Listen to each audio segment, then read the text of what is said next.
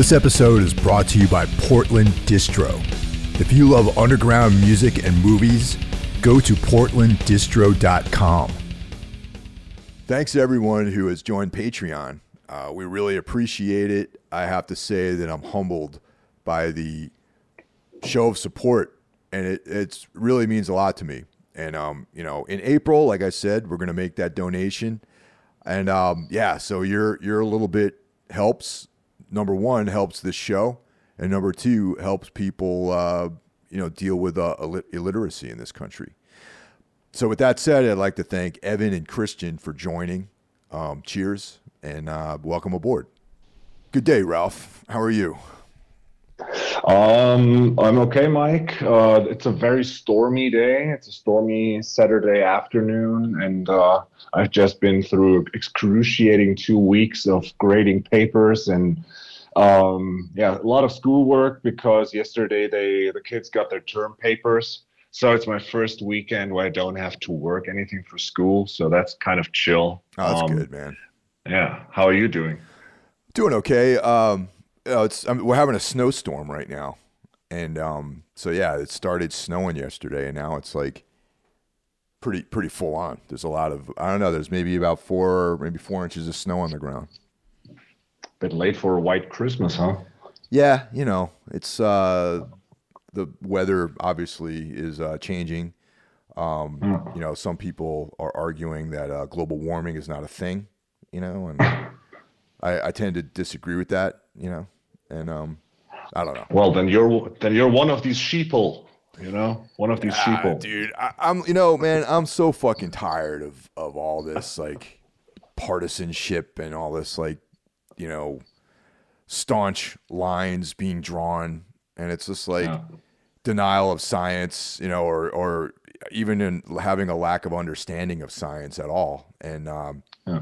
and especially the mongoloids that are out there that are that are talking about science who have no idea like what the fuck science really is either, you know. Oh man, yeah, it's just like uh, there's this. Uh, I have this tradition that like on on German TV on the first station, like the we have like the first, second, and third stations. They're like the official government stations, and then there are a lot of private stations. And the ARD, like the uh, first German television, um, they have an institution called the Tagesschau, which is like the news, the, the basic uh, daily news, and it's like on, on 8, 8 p.m. until 8.15, and it's like my tradition to watch that. And like for years and years, I've been doing this, and for like the past months, I'm just like, I can't stand it. I just don't want to watch it anymore because it's it's politicians talking bullshit. It's like reports of people doing stupid things, and then Russia here and this and there. It's just like everything is so fucked, and I'm just like, dude, no, I'm too bummed out. I don't want to see this anymore. I think in general, people are getting tired of just the news overload and the opinions and all this stuff and all this editorial that's going on. And uh, I kind of stopped. Um, like I'm very measured in the amount of news I read every day. Like I'll scan the headlines. I mean, I, I still subscribe to the New York Times um, online, so I get you know headline notifications every morning. And um, you know, I, I just get very selective about the stuff I read these days, and and I don't want to go down any rabbit holes. And and I have to say, even even the New York Times, who is one of those uh, you know very left leaning publications that seem to be holding on with white knuckles to the pandemic. Even they seem to be uh, sort of optimistic about this thing declining in the next few months. Yeah. Yeah, at some point, like uh, uh, what I think what they're trying to do here, like like the prognoses are also that like in in late summer, like most people will have been ill, and probably then we'll have like this mass immunity kind of thing and Right. more mutations. Another thing I read is like in five years, this thing will be contained. Other people are like, ah, for the next 20 years, I will wear a mask in the in the uh, in, in the subway, and I'm like, like, oh my god, God, no, no. For me, like my world right now is I'm watching Fox News and I'm subscribing to Tucker Carlson. This like he's he's my icon now. Yeah, man. I um yeah, it's just funny, man, the whole thing. And and I I uh I just try to like I, I'm I'm done, really. I gotta be honest. Like I yeah, I'm finished. I'm moving forward with my life. You know, like uh, Yeah. trying to book tours, trying to play shows again. You know, we got Yeah. stuff coming up, and um, I'm just uh, I'm I'm ready. You know, ready to roll. I Yeah. was I was ready last year, but you know, what are you, gonna- are you? It's so cr- it's so crazy how the divergence is like in the countries again. Like for sometimes I had the feeling that everybody was on board and like all the governments kind of went the same way. But now it's just like when I when I watch like like everybody knows by now I guess it's like uh, that I watch AEW wrestling and you see like these packed stations with like ten thousand people, eight thousand people. Some of them wearing masks, most most of them don't, and like they're doing their shit and concert videos are uploaded. And like in britain now like boris johnson who who was like they found out that he had like parties while he was like telling everybody they can't have parties so he had parties. And he's like he's like stopping all the like measurements for like how to proceed. So masks will be no more thing if you want. Like it's just like on public buses you have to wear a mask. Aside from that everything is normal. But they're like like current rate of of like infections is gigantically high with omicron but there's just like yeah but it's not so difficult. And people here everything's super strict just schools stay open everything else is shut down. And it's just so annoying. It's like why can't it just be like one course and you believe in this? Everybody's doing their own shit and it's just annoying. And i, I don't know man. Germany is really strict again and I have no faith in anything of that anymore. Like I'm doing my own shit. I'm wearing my mask when I need it. Um, yeah, I'm just careful, and thank God I'm not the outgoing person. But like, as long as cinemas are still open, I'm good. Yeah, yeah. I mean, I, I, um, you know, I don't know. I was in, I was in New York City uh, a couple days ago. You know, people are wearing masks on the streets. Like they're just uh, going deep with that. In depend in Manhattan. I mean, imagine if you go all the way out in Queens or Brooklyn, people are Yeah. probably not wearing masks anywhere. You know, that's just kind of Yeah. how it is. You know, but um, you know, the level, the level of uh, you know, right wing ignorance seems to increase the further out you go in in the boroughs. You know what I'm trying to say? Oh, But in Manhattan, yeah, there are people like wearing masks, and I'm just like, I don't know, that's a little extreme. I'm, hey man, if you want me to wear a mask, that's cool. You know, I'll, I'll put a mask on. I don't, I don't have a problem with that. I just, um, that's not the hill I'm going to die on. You know what I mean? Yeah, yeah. You know, I'm not going to start trouble if you want me to put a mask on, but I generally I won't wear one, or I don't wear one, I should say. You know. yeah. All right, so Yeah, to, yeah. to this week's episode, man, we're uh, diving into probably one of our favorite musicians of all time, man. I know, speaking for myself, uh, Rowland Howard is, uh, man, I've always been a huge fan of all of his music, and I, I can even say that on on a very, at least philosophical level, his guitar playing has influenced my playing as well on some level. Yeah, and uh, you're you're one of many, and he he's like what I would call like when I thought about this episode, I thought like we're doing a lot of these unsung heroes episodes. We had like an episode on Jeffrey Lee Pierce, who is kind of like a very influential musician, but never successful on a wide level. And uh, um, then there's the Rowland Howard, and like I mean, we will go into the details of all the bands he's been in. There's so much music he did, and all of that stuff is incredible. And like you said, like his guitar playing is so unique. I would say he's the Australian Johnny Marr, um, except for Johnny Marr just did one thing, and like he had all these bands and brought so much to the world. Um, but I thought about like, okay, where where is he? And like for all our podcasts, like I thought of like Paul Westerberg of the Replacements for being like a songwriter extraordinaire and a lyricist, and Rowland S. Howard was a great lyricist. And I think like the closest we get to him is Kid Congo Powers, that he's been in all the good bands. Oh yeah, the Cramps, Gun Club, you know, yeah, the, the list goes on with him too. Yeah, and Rowland's list is equally as amazing. So, for starters, uh, Rowland Howard was born October 24th, 1959, in Melbourne, Australia, and passed away December 30th, 2009, in Heidelberg, Germany. Which um, No, wrong. Wrong. I'm wrong. Where did he Heidel- die? Where yeah. was he then? Where did he die? He died in Heidelberg, but Heidelberg, Australia. Oh shit.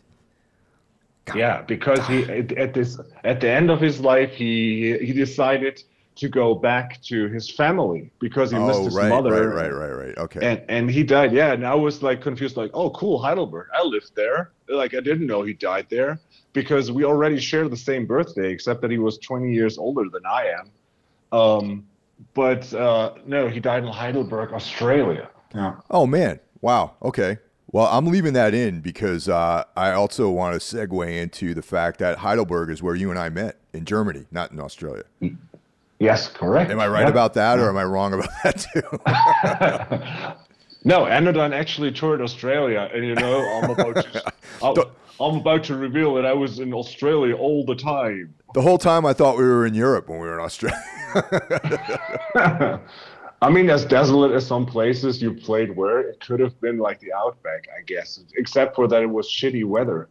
When you played at Ex-Steffi in Karlsruhe at three in the morning or something, and it was snowing outside for like 20 crust punks that didn't understand what Anodyne was doing. Yep, that was desolate. yeah, that's. Uh, I still have like some PTSD. I think from that European tour that Anodyne did. You know what I mean? It was. Uh, it was definitely an experience, man, for sure. But you and I did Yeah. meet in Heidelberg, Germany, and that was where we. Uh, we found each other in this uh, desolate world and our, we forged our friendship so that's important Yeah. to me you know Yeah, right. So good enough. We'll keep it in. And uh, it's just like I was the same thing. It's like, dude, you died in Heidelberg. It's like, wow. And it's like, oh no, that's like that's a thing in Australia. But the funny thing is, if you check it on Wikipedia, Heidelberg is linked as the German Heidelberg, but then it says in clusters Melbourne, uh, Australia. And then I checked on the map, and it's actually just a, like a shitty small suburb of Melbourne. okay all right yeah i mean there's the german heidelberg has like all these awesome castles and stuff like that in it so Yeah. yeah Yeah, the, the like the, the the story goes that in, in Mannheim, Germany, where you played that show, that's um, where I saw you the first time. Was that and I think it was the first show of that tour because Ralph Bach booked it, and it was in Mannheim, his his like his venue. yeah And um, um, uh, dude, oh, shit, I forgot where I come from. Uh, damn, what we were talking about? we were talking about anodyne playing mannheim and that was the first uh, show of that tour and uh, Right. yeah and that's where you you you i don't know if we met that night but you were at the show No, I- point. No, because I saw you and I was like, I wanted to say like, hi, I'm Ralph, and you guys will stay at my place for a few nights in a couple of days. But you guys looked so pissed, so I didn't talk to you. oh man Yeah, and I thought like, okay, uh, this this tour is already going great. Yeah. Well, literally, that was like the. I mean, we had just arrived in Germany, man, on that Yeah. morning, and you Yeah. know the time change and not Yeah. being able to sleep and being totally like shot as far as like our you know consciousness was going. It was. uh Yeah. It might have been a little grouchy that night, maybe. Yeah, but I for, I I remembered what I wanted to say because um, Mannheim had like uh, a lot of GIs. Uh, Yeah. There was like this big army station, and like close to Heidelberg was another one. Um, so the rumor is that like Freiburg, Germany, and Heidelberg, Germany, are like two of the most beautiful cities you could go to in southern Germany, and they both weren't bombed in the Second World War because story goes that the GIs had a lot of girlfriends there, so they didn't bomb the place.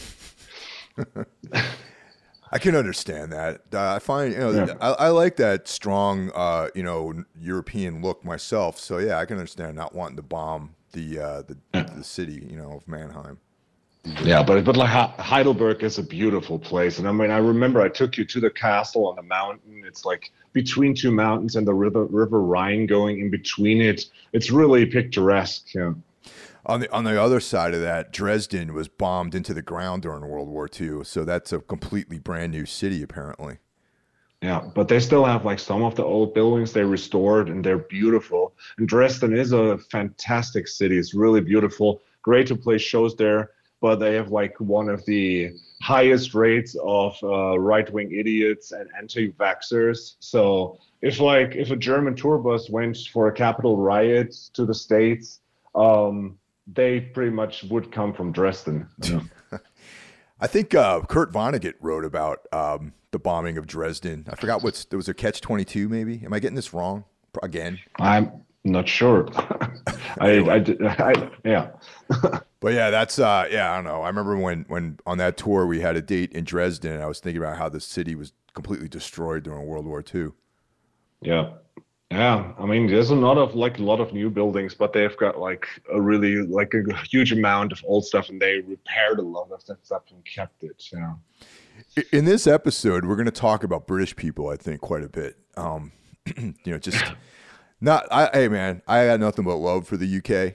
Uh, you know, yeah. shout out to uh, to you know our buddy Jackie Smith, who actually is South African but lives in, in the UK, and uh, yeah. you know a lot of good people in uh, in England. But there's a British uh, attitude that sort of is, is, prevalent, especially if you come from the colonies like me, or from the former uh, former penal colony of uh, Australia.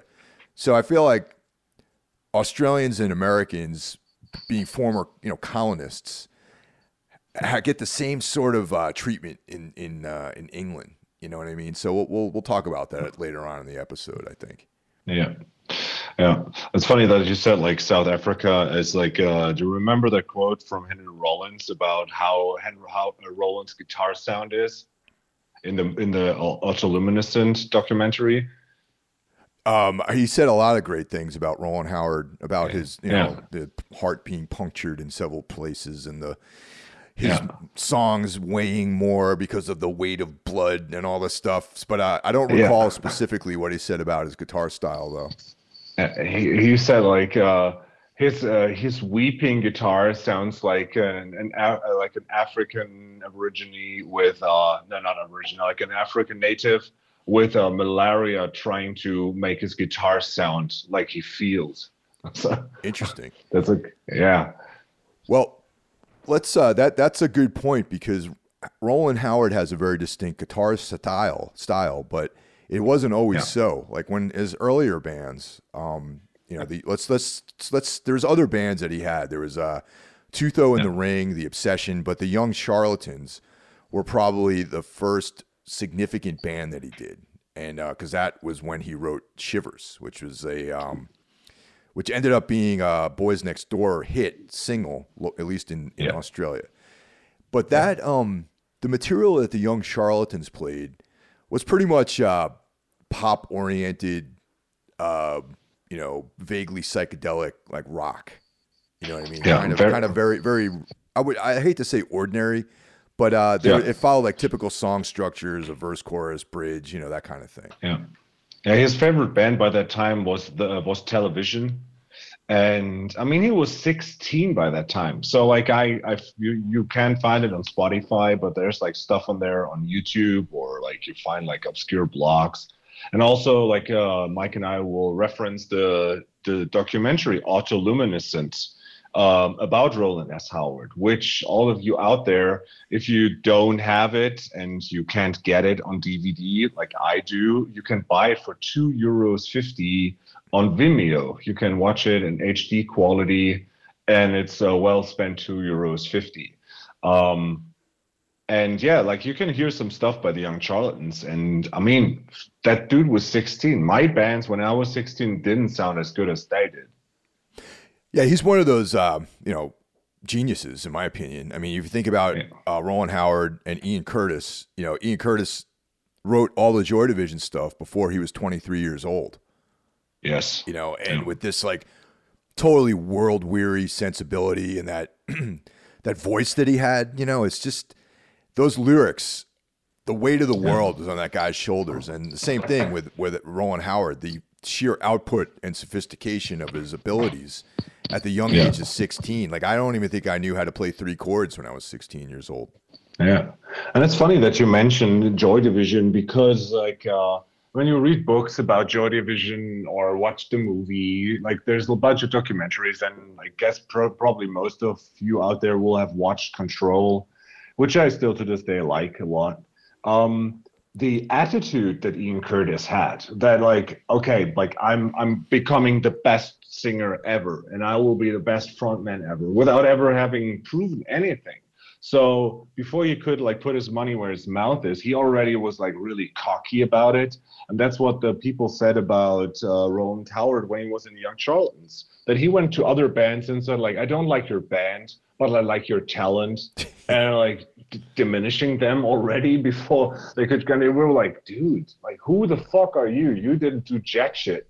And I mean, the Young Charlatans pretty much were a good band but that morphed into the boys next door and like you said the shivers was his song that he brought to the table which became a real like a big hit that has been covered a lot of times yeah there's a video on on youtube of uh of boys next door you know like a like a rock video you know of yeah. them playing it yeah. but um and it's yeah but the the, the uh, boys next door would become the birthday party like it was basically the same lineup you know, but the, stylistically, there was a huge difference in sound and approach to the yes. music.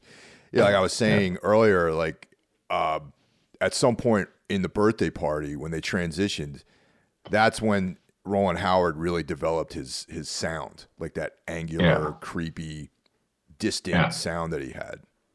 Yeah. I, b- before we go into the birthday party, because I think that's like one of the two biggest things in his career. Like uh, they have a lot of good bands, but like two things are definitely the ones that like people associate with with Rowland Howard.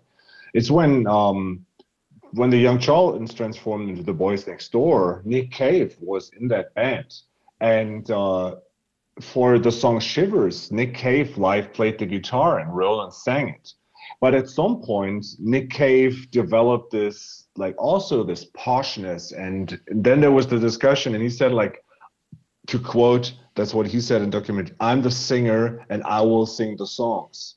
So they recorded Shivers in a version where Nick Cave sang it, and I really like this. But now, in retrospect, in the documentary, Nick Cave says, I shouldn't have sung this song. It was his song, and I could never do it justice couldn't do it back then. Even with my ability now, I couldn't do it because this was such a personal song. And he says, like right now, I believe that Rowland Hood should have sung this on the record. Well, well, let's stay on this Shivers thing for a minute because I got a couple of notes here about it too. And that yeah. that was kind of like um like Nick Cave and Rowland were almost diametrically opposite in in their their uh, approach to music in some ways. I mean, yeah. I there in the documentary they talk about how Rowland Howard was kind of fascinated with Nick Nick Cave's like barbaric sort of loudishness, you know, where yeah. and um Nick Cave and my my impressions of his approach was definitely more this like visceral uh kind of like focusing more on depravity, you know what I mean? Yeah. And then yeah. Rowland, Rowland Howard was like the romantic, you know, with like some yes. ir- ironic lyrics and things like that. And yeah. I, I actually prefer like they they have pieces of the Rowland Howard version in the documentary, and I, I, I actually do like his version better than the Nick Cave version. Yeah, that's like I mean I, I just knew the Shivers version of like the Boys Next Door, and for for two years it was the only Boys Next Door song on on Spotify, for example. I have a bootleg copy of the Door Door record, and uh, it's a great record. And but it's like you see like this is a very young nick cave he didn't know what to do and it was prior to heroin. And uh, but but like a good band. And uh, then it's like okay so he she sang this. And i heard it like in the documentary and i'm like this is it's so much more authentic in a way.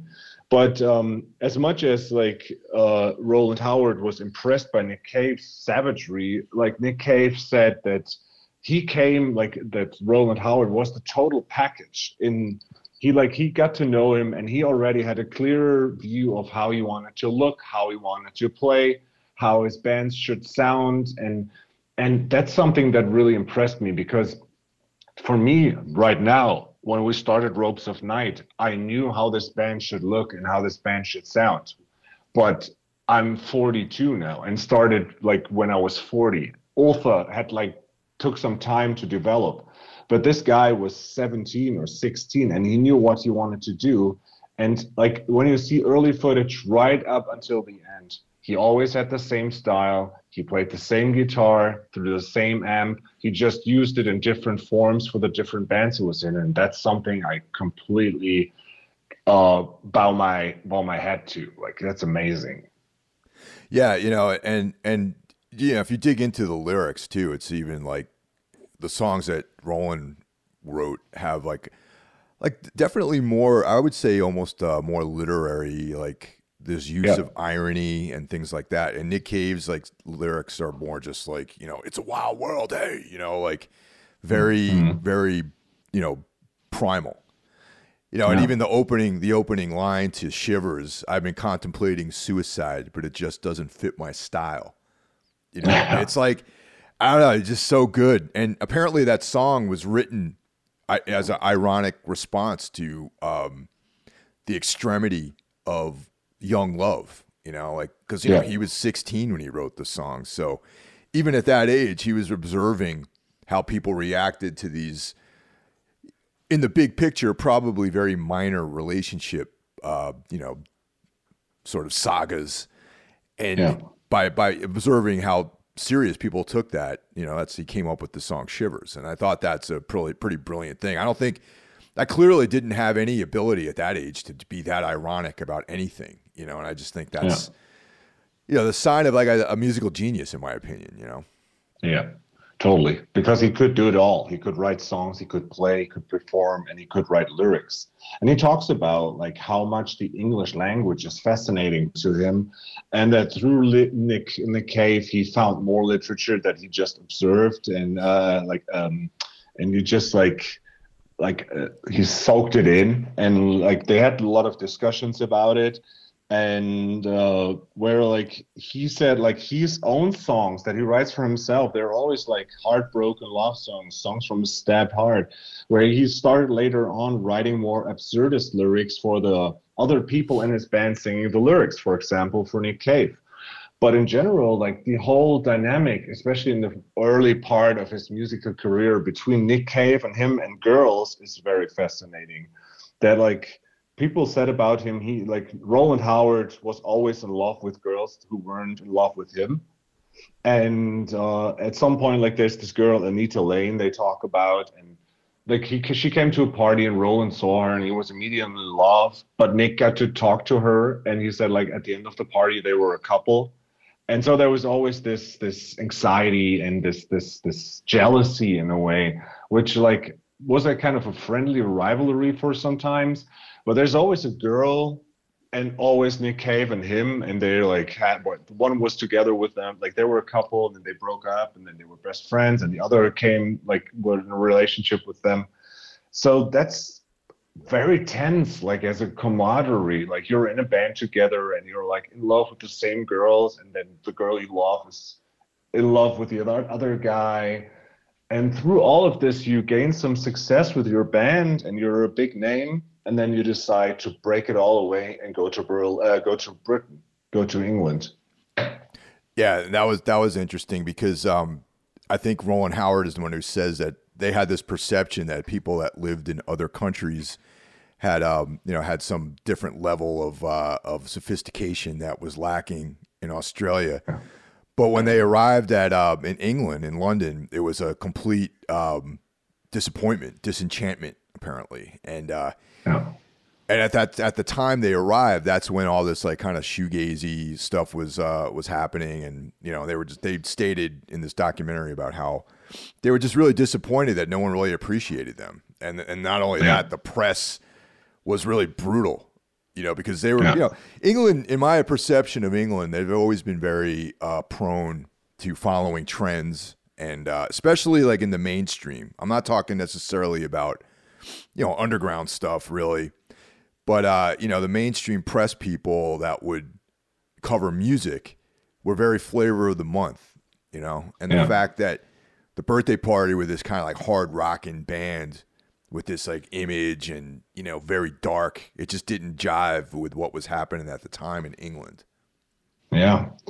And especially like the, the, the decision to like they just found out about heroin. I'm bringing this topic up a lot but it's just like that that's because in the end like uh, this is one of the key things that that changed him and, and changed them. And drugs were a big problem in the life of rowland howard especially in the end when he like understood how how much it affected him but like they decided to move to the UK from Australia, and they didn't have any money, and so they lived together in an apartment with like sometimes with ten people, they say. And you come from background where your band is kind of a popular thing, and you play shows to like hundreds of people, and you go over there, no one gives a shit about you, and then you're there, you're disoriented, and you're like, okay, so what the fuck now? We believe in what we do, but no one gives a shit. And then NME, like the New Musical Express, this is this, that's a music thing that I think no other country in that form has. We all knew music magazines, but like the almost daily newspaper with a new hit band or hit band every day. That's something I've never heard of except for like New Musical Express and then they start and they decide like oh no like he, it, it's fumbling here. Let's try the us and they went on the us tour and they played three shows in new york. And i mean they played like i said a total of 25 people over three shows got booted off stage like after 10 minutes at the first show played to one person at the second show and the third person at the ritz they made a show like they played for 25 minutes and then they got booted off the stage again I thought it was funny. They were talking about the show that one person came to. It was like some Polish girl that they said they'd put on the guest list. it's yeah. awesome. Yeah. Yeah, but then again, like a two year, like a year later, they played to two thousand people. Yeah, I mean that's what happens when you're ahead of your time like this, man. It's, uh, I mean, yeah. let's talk about their music a little bit because I don't think, you know, it, no one was really. If anyone was doing anything remotely similar to what they were doing, no one was getting it. I mean, the, the whole yeah. entirety of their career existed between 78 and 83. So, uh, you know, they weren't, you know, they weren't a punk hardcore band. So they weren't doing that early, you know, hardcore style, you know, which was big in the early 80s. So they were like these like outliers. Like I can't even imagine what bands they would play play with, like in the United States. Like you know, the Swans, Yes, we're, we're, we're uh, that's probably the only U.S. band I can think of that was similar to them, and they weren't, you know, filling rooms either. People, they were doing the same thing. People were being alienated yeah. by them, and uh, oh. at that stage, it was very much this like, you know, dark, very not commercial thing, you know. And then and they also had this attitude of trying to really incite the crowd, and that's what happened in their New York shows. There was. Uh, he referred to the Ritz as this like mafia style like club, which I thought was really funny. I, I, I never felt that way about the Ritz, but I mean, I did. I only I've only been there like once, and it wasn't until like 1986, 87, mm-hmm. and uh, and yeah, it was just um, you know, they they were being accused of trying to start riots at the shows, and they had this very confrontational attitude. Yeah.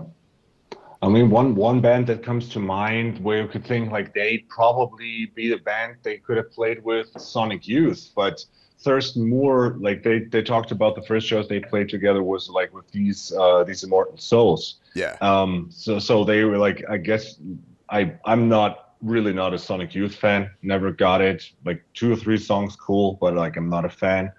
But you can clearly hear from their style how they play and what they do that they I mean, he like Thurston Moore is in that documentary next to Kevin Shields and Bobby Gillespie of Primal Scream, the Jesus and Mary Chain guys. Yeah, yeah, yes. All these people were influenced by Rowland's guitar play. And like with Sonic Youth, you can clearly see like they, they stole a lot of tricks from his book. Let me. So I was actually going to ask you what your feelings are about Sonic Youth because I'm I'm a, not a fan either. I mean, I have a few of their records, but I wouldn't say that I'm a fan of the music. Yeah, I there's this when I when I grew up, like we talked about this on earlier episodes. Like I'm that kid that's like VCR, like DVR, like I, I don't know, like how it. I programmed my video recorder to like record Headbangers Ball in 120 minutes, Yo MTV Raps. So in 120 minutes, there was pretty much no week without a feature on Sonic Youth.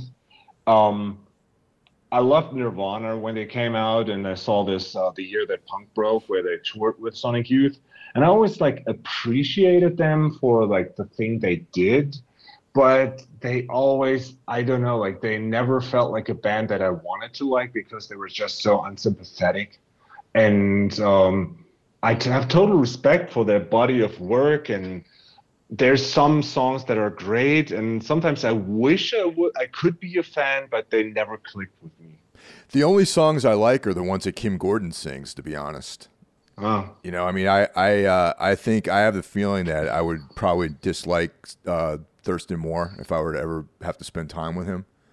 You know, and uh, I met I met some of the like uh, what the hell Bob Bert, the guy who ended up being in the Chrome Cranks. Not a fan of him either, man. You know, it's like No. I don't know. I just um, I always I mean, there's a handful of songs I like by them. Like I like Death Valley '69. You know, it's kind of cool. Like pretty cool video, whatever. But uh, yeah. by and large, I'm not a big fan of their music, you know. But uh, yeah, they, they were like the bubblegum version of good bands, I think. You know, like for example, the Uh. Swans. Swans, I picked them over Sonic Youth. Sonic Youth is like a more palatable version of the Swans or maybe the Birthday Party and that kind of stuff. Yeah, yeah. When I when I when I like started listening to all this music, that was when uh, when Dirty came out in '92, and so you had the video for Youth Against Fascism, which I to this day think is a great song and a good video, and Sugar Cane. Um, but then it's like I bought the. re- I remember like back then I just bought all the records that I got, and like it has hundred percent. That song is also great but it's not nothing I really put on a whole lot. Like I, I did mixtapes back then. I was big on like for myself because Yeah. I didn't have any friends that I that understood the music. But I also like tapes, like live recordings f- with my like cassette player in front of the TV and recorded like I don't know, like Cannibal Corpse at Headbangers Ball or stuff like this.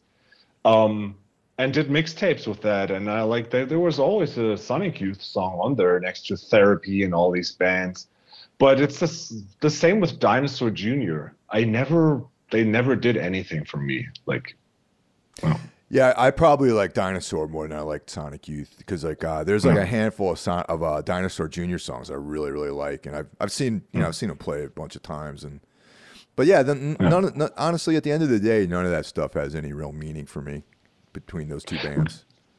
the totally off topic, but what's your feeling on the Pixies?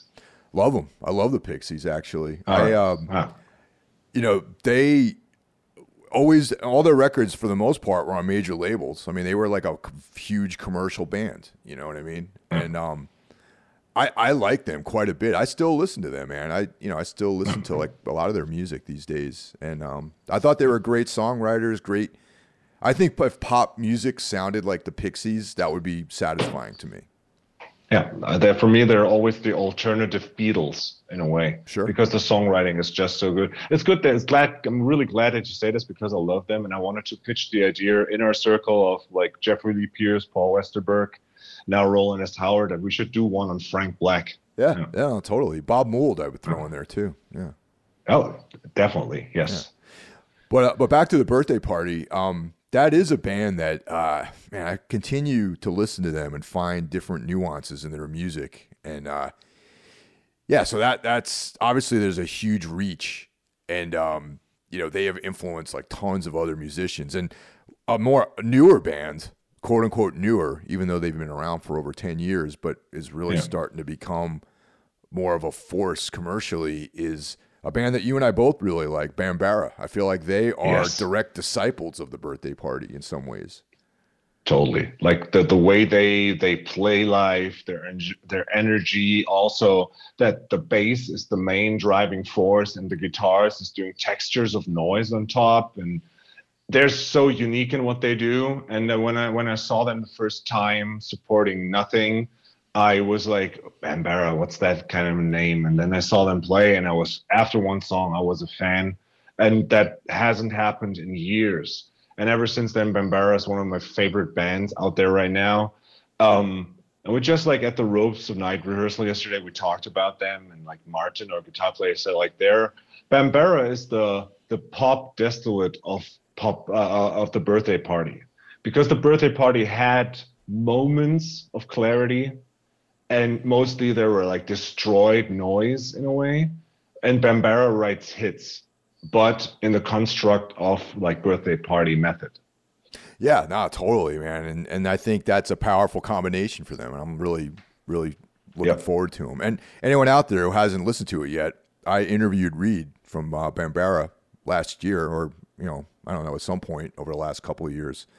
So there's an episode on Everything Went Black that if you dig birthday party and Bambara. You should check it out. We talk about all that. Yes. Stuff. Yeah. Yeah. So birthday party uh, was pretty much born in the UK and then did this stuff because like it was the step away from the from uh, the boys next door, and it was just like Rowland Howard said about himself that back then he kind of found something in him that wanted like wanted out a lot of anger and frustration. And he says about himself that like the heartbroken love songs that he used to write and later on wrote again they were completely not there. And it was just like uh, it was just pure force and pure agony. And that's what he like he just experimented with pedals and put them together in the weirdest way and just like made noise without ever really touching the guitar but was able to make like almost ambient soundscapes in noise without like actually using a pick or something. And that's art. And he he even made that work. He can write the most tender beautiful love songs and he made the harshest noise out there and still made it beautiful. Just real quick i want to address like the uk again and and look, man, you know, anyone out there in the UK, love, man, just nothing but love for the UK. But uh, you know, being a, being from the colonies out here in the United States, it's like there's definitely a thing, man, and I feel it going to England, and I'm sure the birthday party felt the same way. Also, being colonists, you know, like from Australia, mm-hmm. the UK make you feel like an outsider, man. You know, they very much yeah. so. If you're doing something creative and trying to take it to them, you know, I've had I don't know how many times I've had conversations, not so much in tombs, but like when Anodyne. Actually, wait, now it had to be when tombs. We Anodyne actually never played in England. Oh no, maybe it was with Otis. Yeah, even back in the '90s. Mm.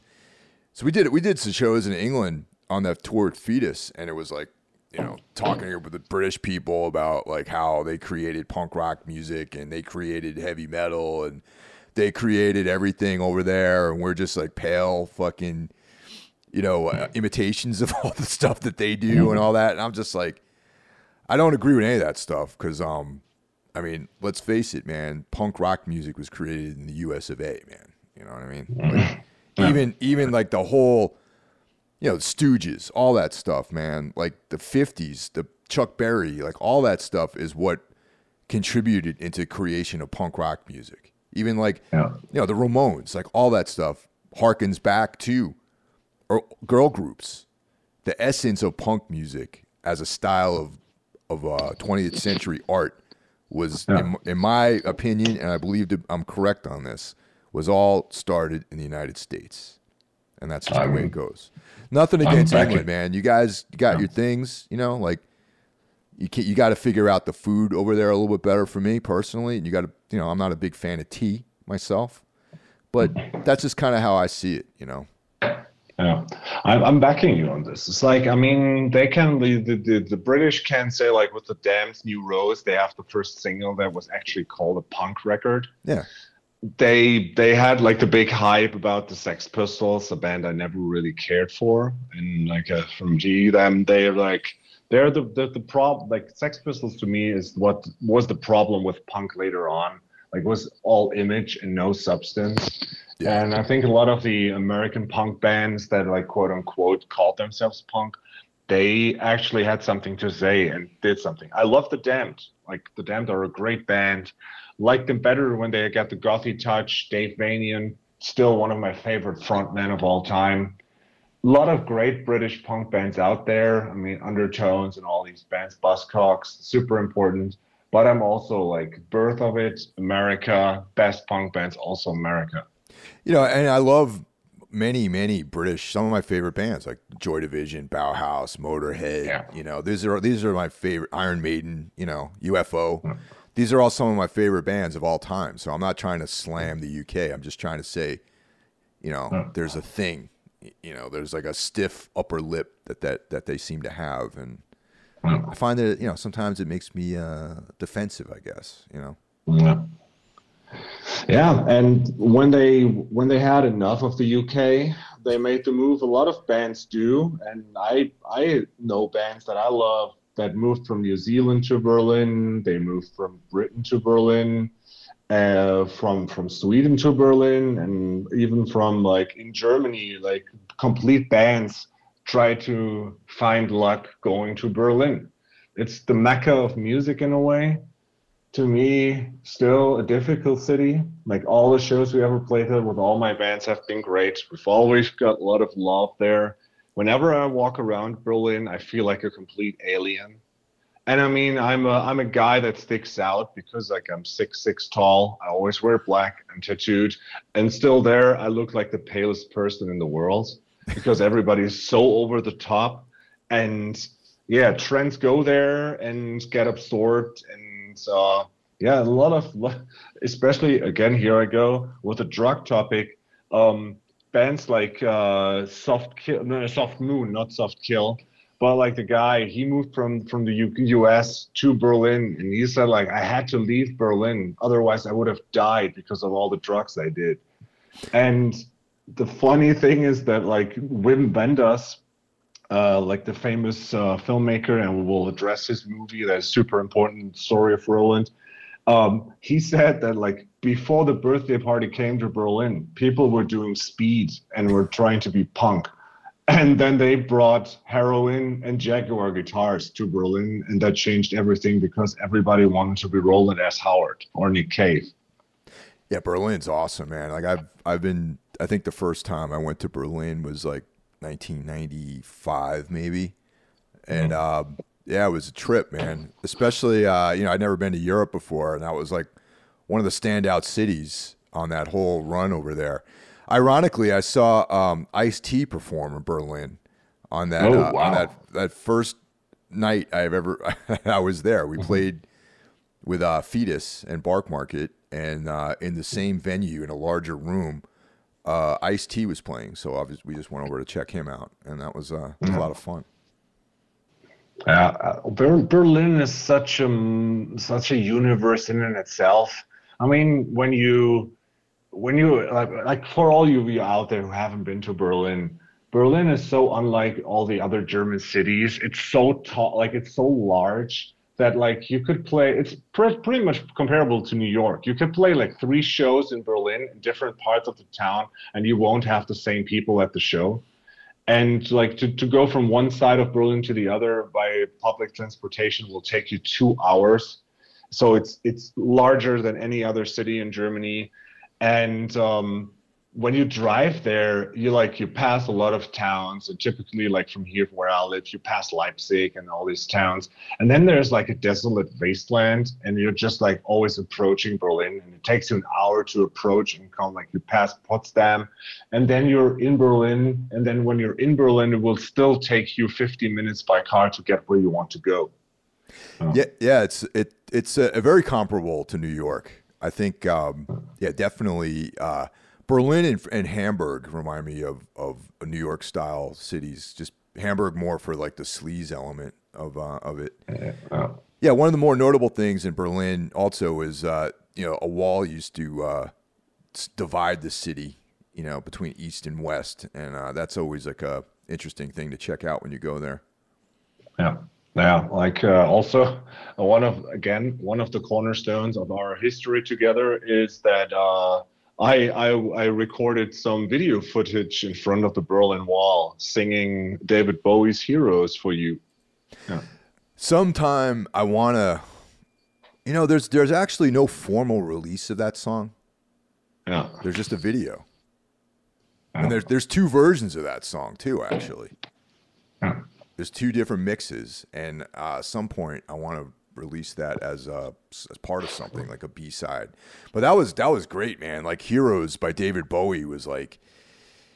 I, I always associated those two things, the Berlin and that song. I think it goes back to me watching a film called Christiane F, like back when I was in high school, which took place in Berlin, and coincidentally, uh, was uh, had to do with heroin addiction which we can, yeah. we can blame the birthday party for bringing heroin to uh, yeah, at least to the music scene. And Christiane F wasn't like the music associate, but like, uh, yeah, that's I think as much as like uh, the the the like the crack epidemic in New York, and this is something that people always connect. And to me, like the, the 80s music scene and heroin in Berlin kind of go hand in hand. Yeah. So this is actually an important part of uh, the history here because this is actually where the birthday party disbanded and Nick Cave met um, Blixa Bargeld from Neubauten, and that was like the the, the seeds of the the bad seeds. There you go, the seeds of Nick Cave and the bad seeds. Yeah. Uh, but then before all that happened, or actually after that, while they were still in in um in in Berlin, Rowland Howard uh, joins Crime in the City Solution, and uh, that yes. he was only in the band for a, a period. You know, he wasn't like a founding member of that uh, outfit, and uh, that was essentially uh, Simon Bonney, the vocalist. He was that was kind of his band. Yes. And uh, Mick Mick Harvey, another member of the birthday party, and uh, and Rowland joined this band. And what's the cool thing about it? You mentioned Wim Wenders and yes. his incredible film uh, Wings of Desire, which is the English title of uh, yeah. the film he made and uh, he's yeah, for, uh, the um, I guess the German. I mean, you, you you should say the German German title. Yeah, yeah. For all you ignorant German people out there, for you, it's the Himmel über Berlin, the classic Wim Wenders movie uh, with Bruno Ganz. Uh, one of the best movies ever made, in my opinion. Yeah. Is that uh, Heaven over Berlin? Correct. Okay. Yeah. And uh, that film uh, has uh, Bruno Ganz in it, who also would eventually play Adolf Hitler later on, and um, yeah, Solveig Dommartin, uh, which is uh, yeah. she looks amazing. Like actually, yeah. you know, it's funny. You know, this this came out in 1987. All right, and yeah. uh, you know, it, the things that I found in that period in the 80s continued through the most entirety of my, my life. Like the influences of listening to like Bauhaus and Birthday Party and movies like Wings of Desire and you know Sol- Solveig uh, Dommartin, you know her look in that film and yep. it's just that all of that stuff really informed the way the things that I would be attracted to or found interesting or got gravitated towards and and just the whole style of this movie was is so yes. was so influential on me the black and white you know the the whole vibe and it it uh, features uh, a performance of Six Bells Chime by uh, Crime and the City Solution with Rowland Howard on stage. And yes. it's kind of an iconic uh, you know scene, really. Yeah, it's amazing. It's I have to say, I mean, we will get into favorite songs later on, but I think Six Bells Chime is my favorite song that uh, Rowland Howard was involved in, and especially the performance in black and white on stage it like the coolness of that playing in this old industry building which is to me totally berlin to play in these abandoned industrial shacks.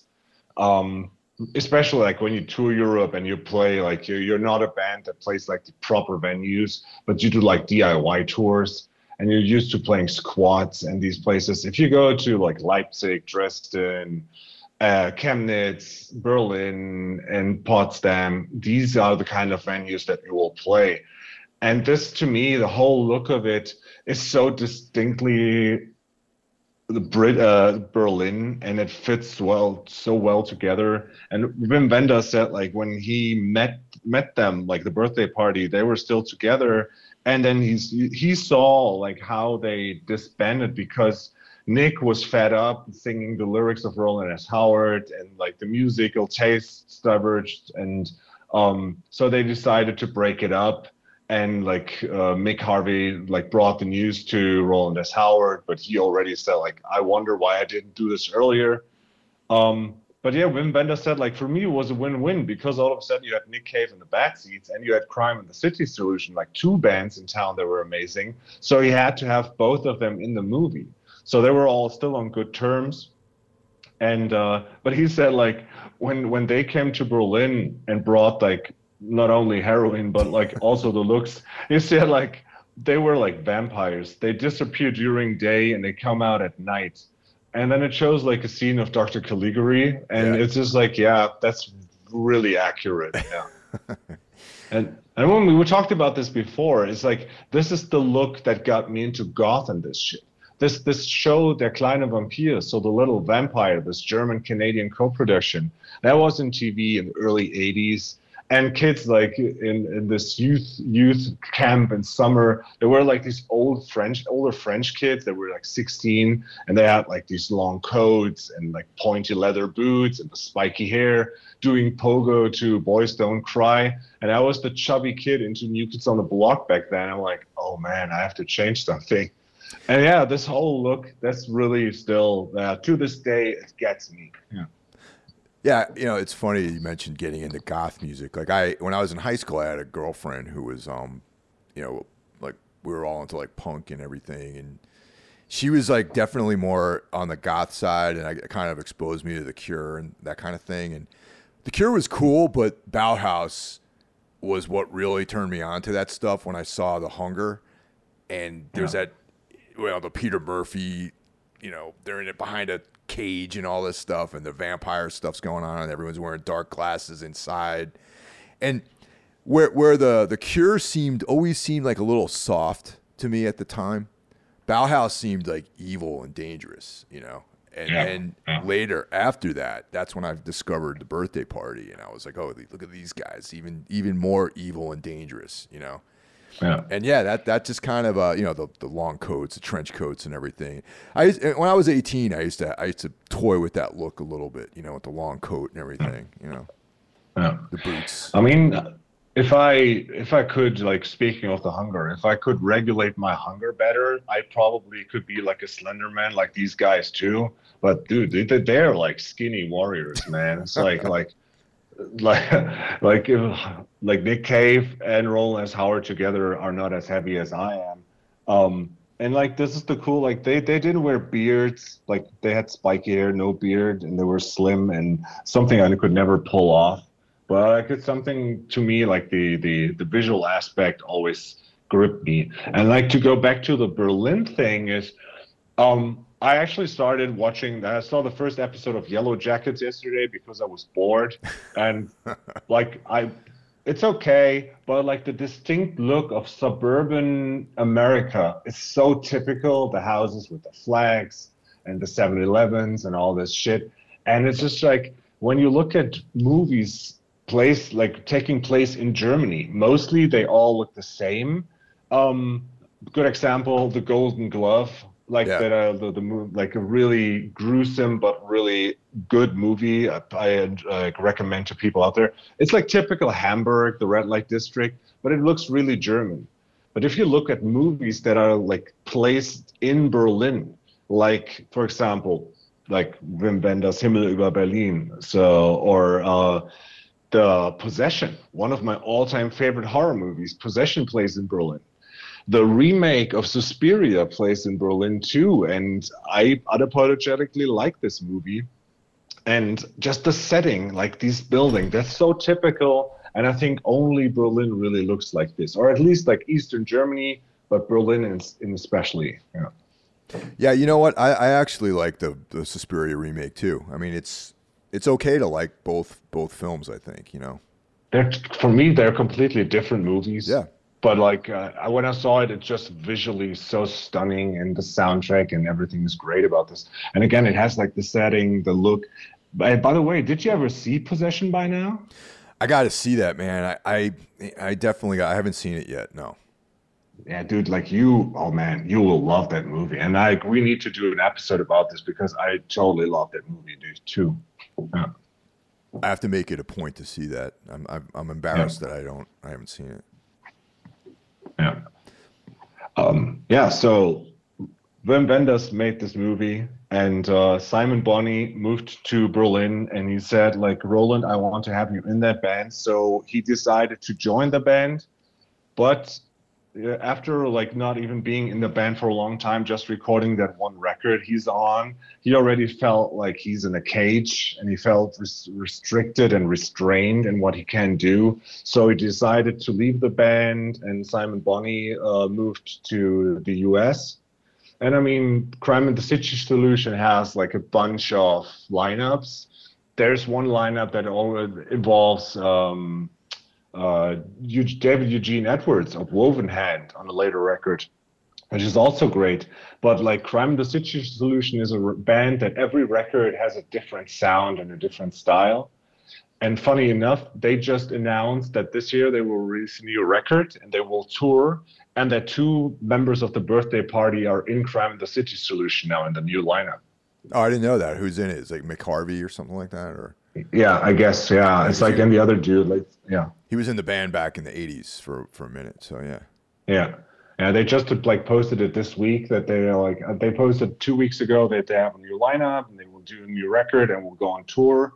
And uh, then he posted a picture of uh, of the birthday party, and he said like, yeah, two of these guys are in Crime of the City Solution now. Hmm. Cool. But the whole time during during this period, you know, this early period of Rowland S. Howard's uh, career, I felt like he was being suppressed in some ways because I think that the true expression was when he's singing, you know, and it wasn't since yes. the young charlatans that he was actually doing vocals. And then now yeah. he moves into his own with uh, These Immortal Souls, you know, where yes. it's his band. He's fully able to express himself. And, um, and yeah, that's, that's like if the, in my in some ways it's almost like the beginning for him you know? Yeah yeah. They recorded just two records um get lost don't lie in 87 and i'm never gonna die again.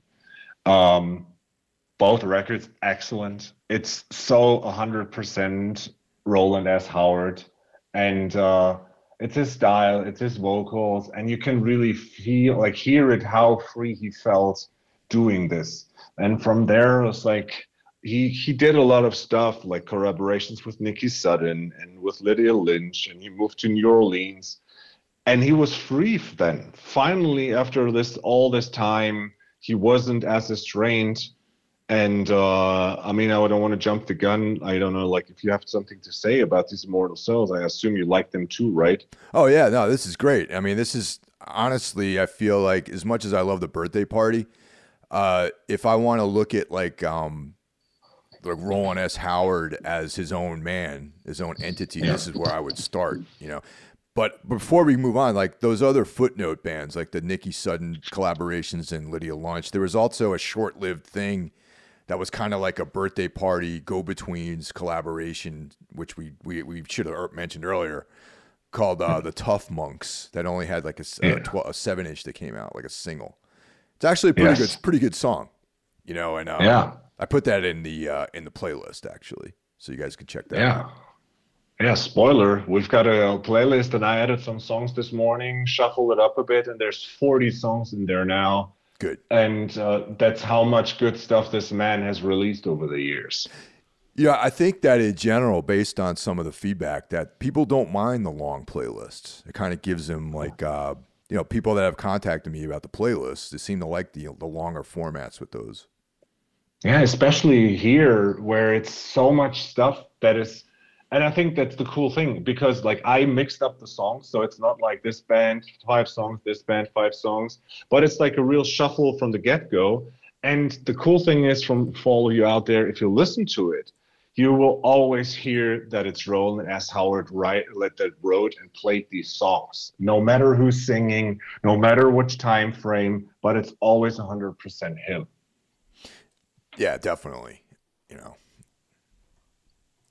Now, as much as I like uh, these immortal souls, I have to say that my favorite stuff, if you were just going to go straight like Rowland Howard, would have to be his solo records that he put out. Yep. And um, I'm there with you. Yeah. You know, the first one was a Teenage Snuff Film in 1999, and then in 2009, 10 years later, he put out Pop Crimes, which is, in my opinion, just a perfect fucking record, man. It is. It absolutely is. This is it's so good. And I mean, I love Talk Talk, and I I, I give people shit that try to cover Talk Talk, but what what he made of life, uh, it's life what you make it is amazing. Yeah. You know, the Teenage Snuff film also has uh, you know a couple of covers on it too. It's got "White Wedding" of all songs by Billy Idol. Yeah, and it has um, a Shangri La's cover. Uh, she cried. Yeah, which uh, it's a great song too. Even the Shangri La's. I mean, the Shangri La's. Quick aside, when I was young, I listened to before I discovered rock music, like modern rock music. I listened to a lot of that was like the kind of the formative stuff for me was like 50s girls group and um, rockabilly and that kind of that kind of thing. Oh. And uh, as much as I love how Rowland's guitar playing, I'm also a sucker because that was my first instrument, is the bass guitar. And like through all these bands, there was always great bass players that had like a distinct tone, especially like in the birthday party. And he was what kept all the all the stuff together. And I have to say, like the bass riff on the song Pop Crimes and the sound of that bass that's like a wet dream to me. I love just the way this record sounds and this bass riff is so good. Yeah great record. I still don't own it on vinyl. I need to get that. I have it on vinyl. But you know for a long time i, I remember it wasn't available on vinyl at least not in the united states yeah i assume like i, I still need to like score a room of lights of, of uh, crime the city solution and uh, the rowland solo stuff so I guess I'll address my old friend Discogs. Yeah. When Pop Crimes came out in 2009, it was it's. Uh, I remember I had just moved into uh, this new place in in uh, Greenpoint in Brooklyn, and um, actually you you visited me there. You were, yes, you were in correct. that apartment that, I, that loft I lived in, and uh, yeah. there used to be a uh, record store just around the block called Permanent Records and um, I became very good friends with the owner, and um, you know, go in there all the time. And that was the first time I heard Pop Crimes. Like she was playing it in there, and I was like, "Oh man, this is like uh, sounds like Rowland Howard." And she's like, "Yeah, it's the brand new pop record he just put out, Pop Crimes." And oh, man. immediately bought it, and you know, always this record always makes me think about that time, like that period when I lived there, and it was before it became like this uh, place, like a destination. Like no one, no one, everyone wondered why I moved to Greenpoint, and I was like, "That's why I moved to Greenpoint because you wonder why I moved there." You know. but yeah, it's a, such a great record. It's um, you know, probably one of my go-to records, and he passed away shortly after. So there is this kind of um, finality you know, to it when you listen to yeah. it. It seems like, and apparently from what, what I've read, it was made. He made this record knowing that he probably didn't have much much longer to live. Yeah, you know, and that gives it this extra edge, you know, in some ways. Yeah, yeah. I mean, his his lifestyle eventually caught up to him with some some illnesses and. uh he tried to get clean and he tried to get better and he was in a better place got married again had a kid and all of, over the years and uh, yeah he was in a better place but then he had a re, uh, relapse and uh, then like in right in the end he said like oh no like i have to get clean now. And he got he got to a better place. He had a new girlfriend after the like the breakup with his wife. He was happy and they said like it looked good and then all of a sudden this illness came back and that's what eventually cost him his life in 2009 was just 50 years old. Yeah. Yeah it's very sad man. And and uh you know mick harvey uh you know he wrote something about it where where he indicated that you know a lot of times when people have these illnesses they they are anticipating death you know if they're in pain and all this sort of stuff but rowland really wanted to live like he was things were looking up for him. Um, you know, he wanted to look into the future. He wanted to live, but he just was in too poor of health, and and that's that's what makes it even more tragic. You know, and and yeah. even even the documentary, you know, Autoluminescence is like it's almost like this uh, you know this this landmark this this um, you know they they made that film I feel like trying to capture some sort of legacy for him because there was this understanding that he didn't have much time to live. Yeah. Oh man, it's like uh, it, it must be so hard when you know that it's that your time has come and and he at that point he was happy and he was he was said like i never wrote from like from a miserable point. Like i love life. It's life is sad. The world is sad but i love life. And uh, so he wrote the saddest songs because they were just feelings. But eventually like in the end he loved his life and he wanted to go on. But like there was this limit to it and uh, yeah, and the pop crime has this feel of looking back at everything he did, and I mean, what he can look back at it. It's he was a person that was incredibly loved, not only by his fans, but they had like these associates in like all these bands that speak in the highest highest praise of him, and that he he will eternally be missed and I'm a member of a group and on Facebook in the dedication to Rowland S. Howard, the Crowned in Black Post Memorial of the Immortal Soul of Rowland S. Howard group. And it's people and they share their love for him all the time. And I am I'm so glad that I found Rowland S. Howard and his music because he's really important to me. And yeah, I'm thankful for what he did to this world with his music. Yeah, you know, and and the movie, man, I was you know I, was, I rewatched this recently because you know to get ready for this episode, and um, it's such like a heavy thing, man. When when someone's gone and you're watching footage of them being interviewed, and you know that, uh, like the final scenes in the documentary, just like you know, there's a camera on him, you know, and you're thinking. Yeah did he think it you know how what, what was what were his thoughts like was he did he you know, what, what, did he have thoughts that he was going to be passing soon? Like, you know, like life is running out, and I'm not going to be around for much longer. And and you think about all that stuff, man, and the personality and the thoughts and the dreams and the vision is all gone, and, and it's such a yeah. heavy thing. Not not to get morbid, but that's just some of the feelings I had when I watched it this uh, this most recent time. Yeah, I rewatched it again earlier today, and I'm unapologetically I had tears in my eyes because yeah. it's so touching. And uh, I have a perfect quote to end this episode, but I don't want to use it now because I want to talk about favorite records and favorite songs before that. But remind me later on to finish off this episode with this amazing quote by Rowland S. Howard. Yeah. Yeah. Okay. I mean, um, yeah. I mean, there's a lot to choose from here. Um, but I'm gonna I'm gonna go and say, um, starting with pop crimes. Uh, I know a girl named Johnny is uh, one of the great songs. Uh, it's yep. it's like an interesting uh, lyrical uh, exploration. Um, I would say from the birthday party, uh, "Deep in the Woods" is one of my favorite songs. Um, that's uh, just that was probably the song that hooked me the most with uh, with the birthday party was that song, the guitar playing and just the evil sort of subject matter. Uh, Shamed from uh, Crime in the City Solution, one of my favorites, and um, Shivers because the lyrics yeah. in that are amazing and. It wasn't until I really heard Rowland singing it that it was yeah. that it moved into being one of my favorite songs because yeah, the Nick Cave version is fine, you know, yeah. But um, I don't even I don't even think Nick Nick Cave was at his full powers when he sang that yeah. song. You know, and uh, yeah. But with Rowland S. Howard's vocals, I think that song was was pretty uh, pretty great. You know.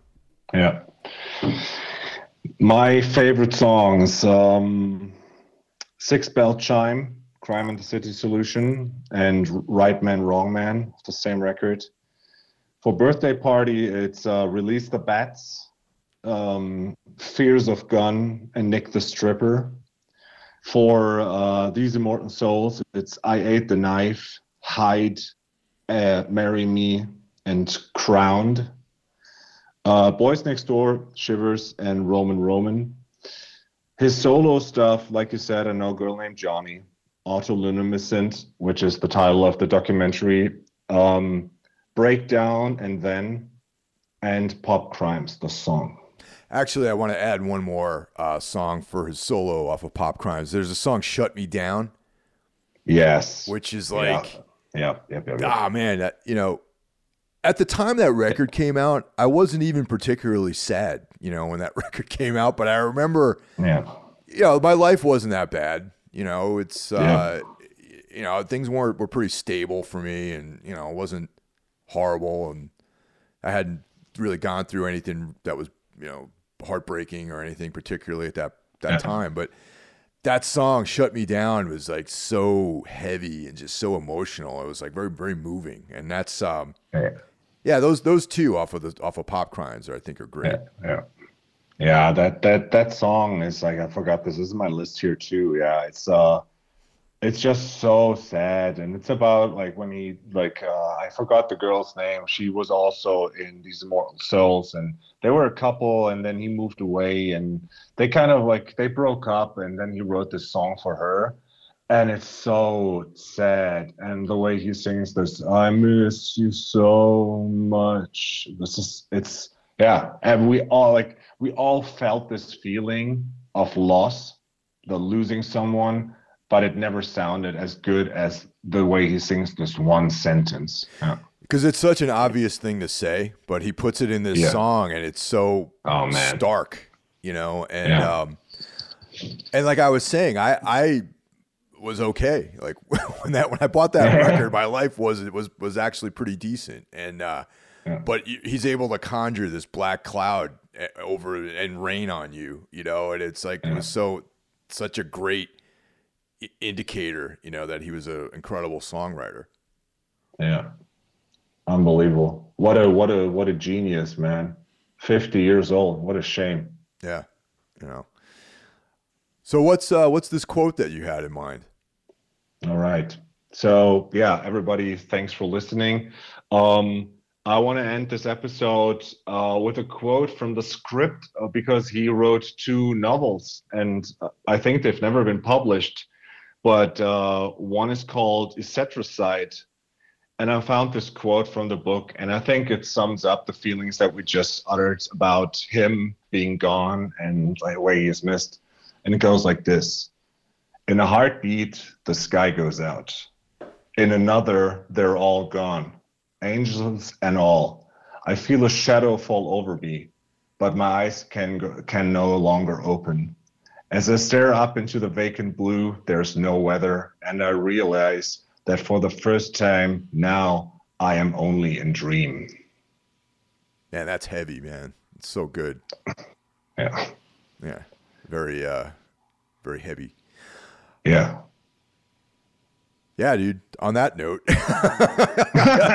everyone have a nice day and yeah, enjoy yeah. the sunshine. dude, now everybody out there, please listen to more material involving Rowland S. Howard. He needs to, like, he needs to, he deserves to be praised more, and more people should know about him. Same goes for Jeffrey Lee Pierce and all the other people we mentioned in this podcast. But he's an outstanding artist, and yeah, only love for Rowland S. Howard. Now, just just to bring things up a little bit, I wanted to mention something. The um, you know, there's there's a couple of uh, film credits that are that are mentioned with him in addition to um, Wings of Desire. So uh, one of them, well, I'll, I'll, read them off. There's another film called In Too Deep that came out in 1990. I don't know what he did in that movie, but he's got um, you know, a film credit. Okay. And then there's uh, the 2002 Queen of the Damned. Have you ever seen that movie? what? No. Queen of the Damned, 2002. All right. Now, no. it's a horror film. It's like uh, connected to uh, you know some kind of you know vampire Lestat and Rice kind of thing. Which, as much as I want to like the Anne Rice novels, I never got into Lestat. You know what I mean? I don't know about you, but mm. just, it was never no. my thing. But uh, so I ended up renting Queen of the Damned last night, and, uh, and I, I, I made it about ten minutes into the movie, man. it was like there's this vampire who's uh, grown uh, tired, grown weary of living, right, of immortality. So he goes into this like deep sleep, and um, you know, hoping that would be death-like you know, that he escape his existence somehow. And he's in he's in New Orleans, okay, you know, this very uh, very Anne Rice location, and he hears uh, this new metal band playing out of his fucking slumber. His, you know, uh. the aeon long slumber that he's in. He hears a new metal band playing, and he's like, it awakens him, and he he fucking rolls up on their uh, band practice, and he you know, turns them all into vampires and he becomes the singer of the band. no. yeah. Oh wow! I, I, I'm probably going to finish watching this at some point this weekend, but I, I was I was getting tired last night, and I'm like, man, I'm not going to stay awake any longer to watch this. But but I'm probably going to end up finishing it just because it's such a preposterous like idea for a movie. So any anyone out there, if you've, if you've seen this movie, please like chime in on your thoughts on this because I will finish watching it this weekend. oh man, imagine you sleep for eons and then you wake up to like. But he, he he found it palatable, like it was something he was into. He was like, oh, you know, like the, the sound of music of the spheres, you know, and uh, the Oh, score, man. Like the the soundtrack has like Static X and the Deftones and you know all this stuff in there. So I don't know how Rowland Howard's involved. Maybe he plays a vampire or something. I don't know.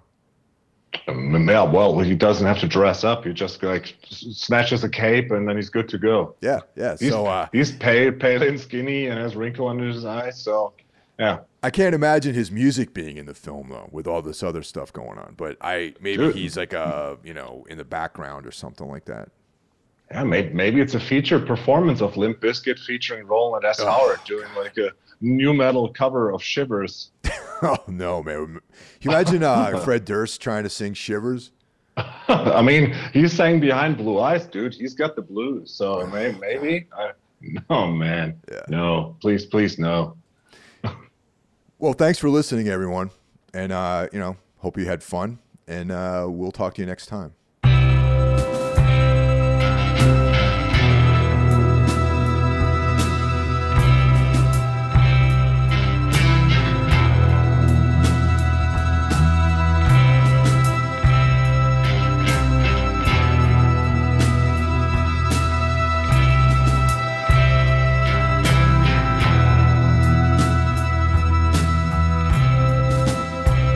Well, so long, baby. I've had enough. I can't ignore it. I miss you so much. I miss you so much.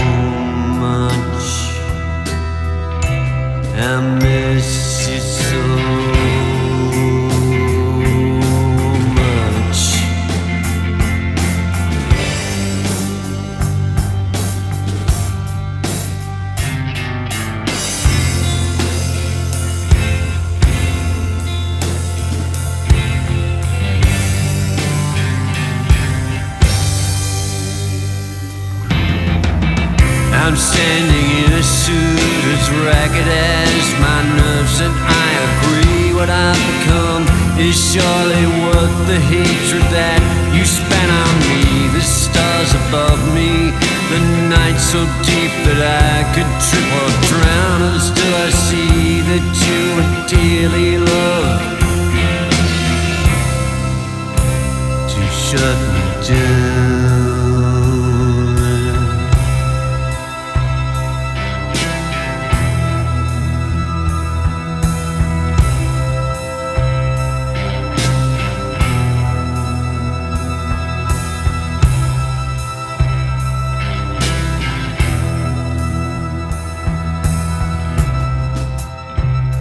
Well, so long, soldier.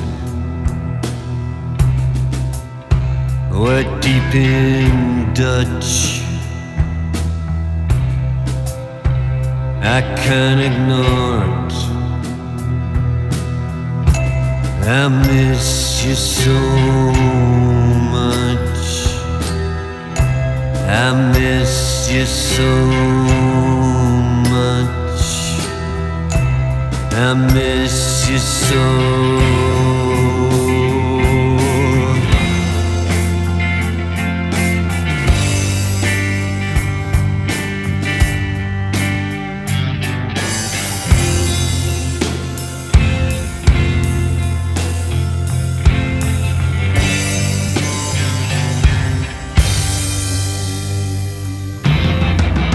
I'm standing in suit as ragged as my nerves, and I agree. What I've become is surely worth the hatred that you spat on me.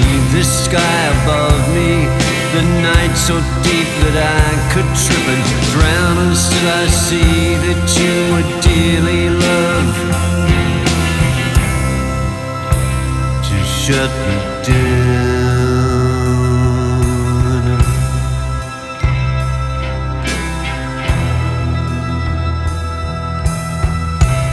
I miss you so much. I miss you so much.